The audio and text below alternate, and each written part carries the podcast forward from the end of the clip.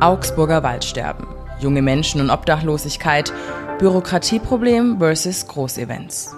Und damit guten Morgen hier beim Nachrichtenwecker. Schön, dass ihr reinhört. Ich bin Tyra Webster und wir blicken jetzt am 12. Februar auf alle Themen, die für und aus Augsburg wichtig sind. Und wie immer kommt Augsburg zuerst.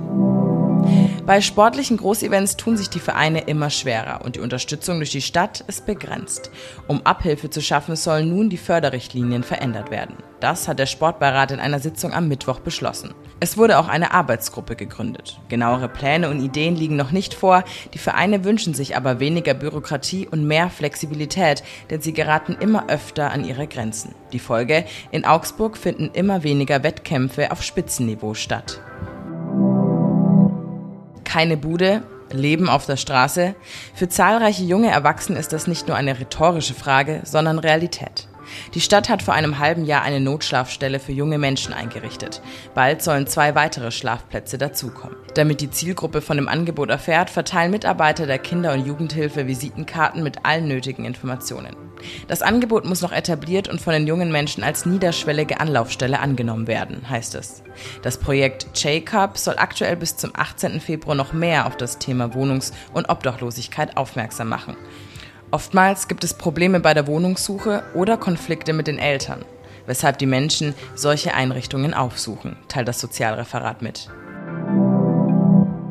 Es klingt wie in einem Actionfilm. Ein Gefangenentransportbus fährt aus der Einfahrt auf die Straße. Dann stehen dort zehn junge Männer. Einer von ihnen legt sich auf die Fahrbahn, sodass der Bus nicht weiterfahren kann. Andere gehen zu dem Bus und schlagen gegen die Fensterscheibe und Tür. Die Männer rufen den Namen ihres gefangenen Freundes, den sie befreien wollen. Und das ist passiert, und zwar 2023 in Göggingen. Die bisher Angeklagten waren damals 15, 16 und 17 Jahre alt. Nun wurden drei Männer verurteilt. Es wurden unter anderem Dauerarrest, 72 Stunden Hilfsdienst und Gesprächsweisungen angeordnet. Alle drei waren laut Gericht geständig und es wurde das Jugendstrafrecht angewandt.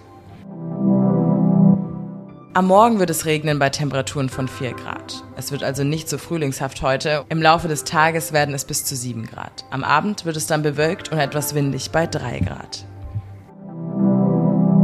So gefährdet wie derzeit waren die Wälder in der Region noch nie. Die Augsburger Wälder befinden sich in einer existenziellen Krise und die Bewahrung wird zur Jahrhundertenaufgabe. Die Forstverwaltung der Stadt Augsburg will jetzt aktiv werden. Jonas Klimm aus der Stadtredaktion hat mehr Einzelheiten dazu.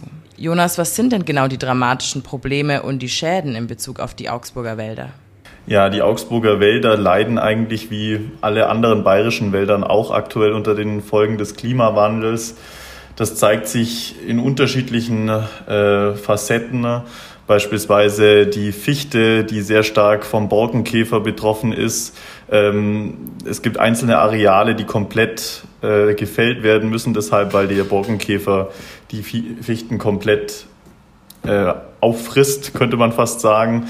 Es betrifft aber auch die Kiefern, die beispielsweise die Augsburger Wälder sehr stark prägen und einen sehr wichtigen, eine sehr wichtige Rolle im Augsburger Stadtwald einnehmen. Die waren zuletzt durch den schweren Hagelschaden Ende August war das, wurde die Rinde sehr stark angegriffen und dann konnten Pilze eindringen und jetzt besteht die Gefahr, dass diese, dieses einzigartige Stück Natur abstirbt. Das wird sich erst im Frühjahr zeigen und das Eschentriebsterben ist ja auch bekannt. Also es ist wirklich eine über alle Baumarten hinweg große Gefährdung, die es in dieser Art und Weise noch nicht gab.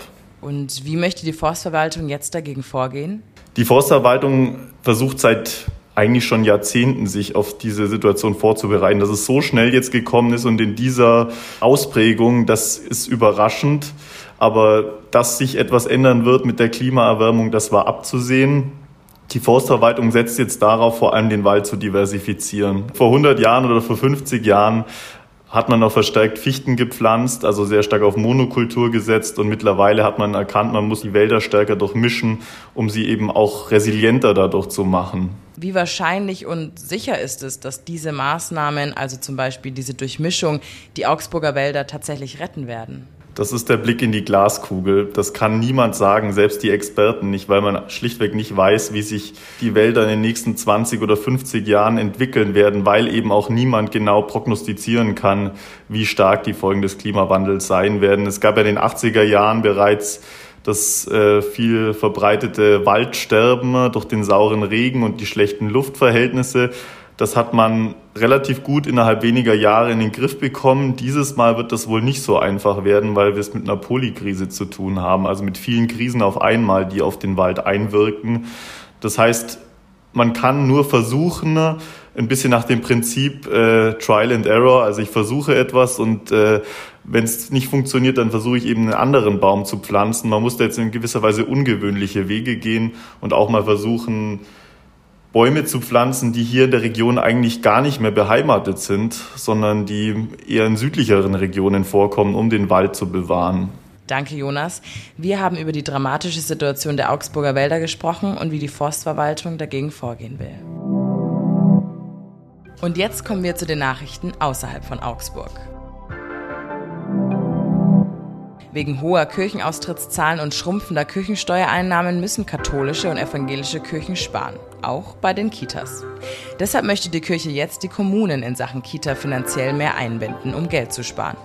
Straubings Oberbürgermeister findet das eine bedauerliche Entwicklung. Bisher klappt das aber auch nur teilweise, denn auch die Kommunen haben finanzielle Engpässe. In Bayern gibt es laut Landesamt für Statistik knapp 3000 katholische Kitas, in denen rund 200.000 Kinder betreut werden und damit etwa ein Drittel aller Kindergartenkinder im Freistaat. Und fast weitere 100.000 Kinder gehen in evangelische Einrichtungen in Bayern klobiger Goldschmuck, großer Pelzmantel, stark geschminkt und insgesamt irgendwie bossy. Das ist der aktuelle Mafia-Braut-Look. Auf TikTok geht das gerade viral. Diese Fashion-Bewegung ist der erste Modetrend des Jahres 2024. Der Style erinnert an den Stil italienisch-amerikanischer Frauen in New Jersey und New York um die 90er Jahre und ist Ausdruck von Maximalismus. Der Trendursprung war eine Social-Media-Strategie des US-Senders HBO. Anlass die Serie The Sopranos, die beworben werden sollte. Damit ist schon wieder Schluss. Das war der heutige Nachrichtenwecker. Danke fürs Zuhören an diesem Morgen. Alle Links zu den genannten Nachrichten findet ihr natürlich wie immer in den Show Notes. Kommt gut in den Tag und wenn ihr mögt, dann hören wir uns morgen wieder. Hier beim Nachrichtenwecker.